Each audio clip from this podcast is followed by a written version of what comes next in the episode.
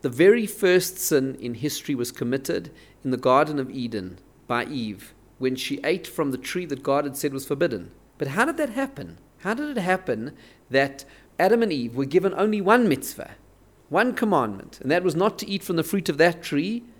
How did she get enticed by the snake to eat from that fruit? The Midrash shares with us a very interesting nuance in the dynamic of the conversation between her and the snake. Because she says to the snake that we are forbidden to eat the fruit of the tree and even to touch it.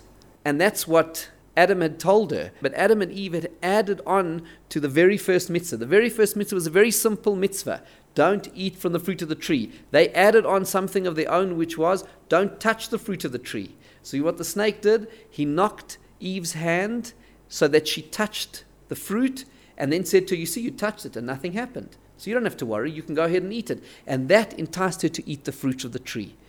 That very first sin in all of history teaches us a very profound lesson about life and about our relationship with Hashem and His mitzvot and His commandments.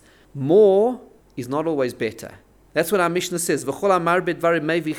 Reb Chaim quoting from this story in the name of the Avot Rabbi Natan, says, when you add things, you can end up bringing sin into the world. You think that you're doing more, but by adding on to the mitzvahs which God gave us, and the perfect formula for our lives that He gave us, and we try and add and think we're going to do better than what God gave us, that can actually lead to sin and to calamity.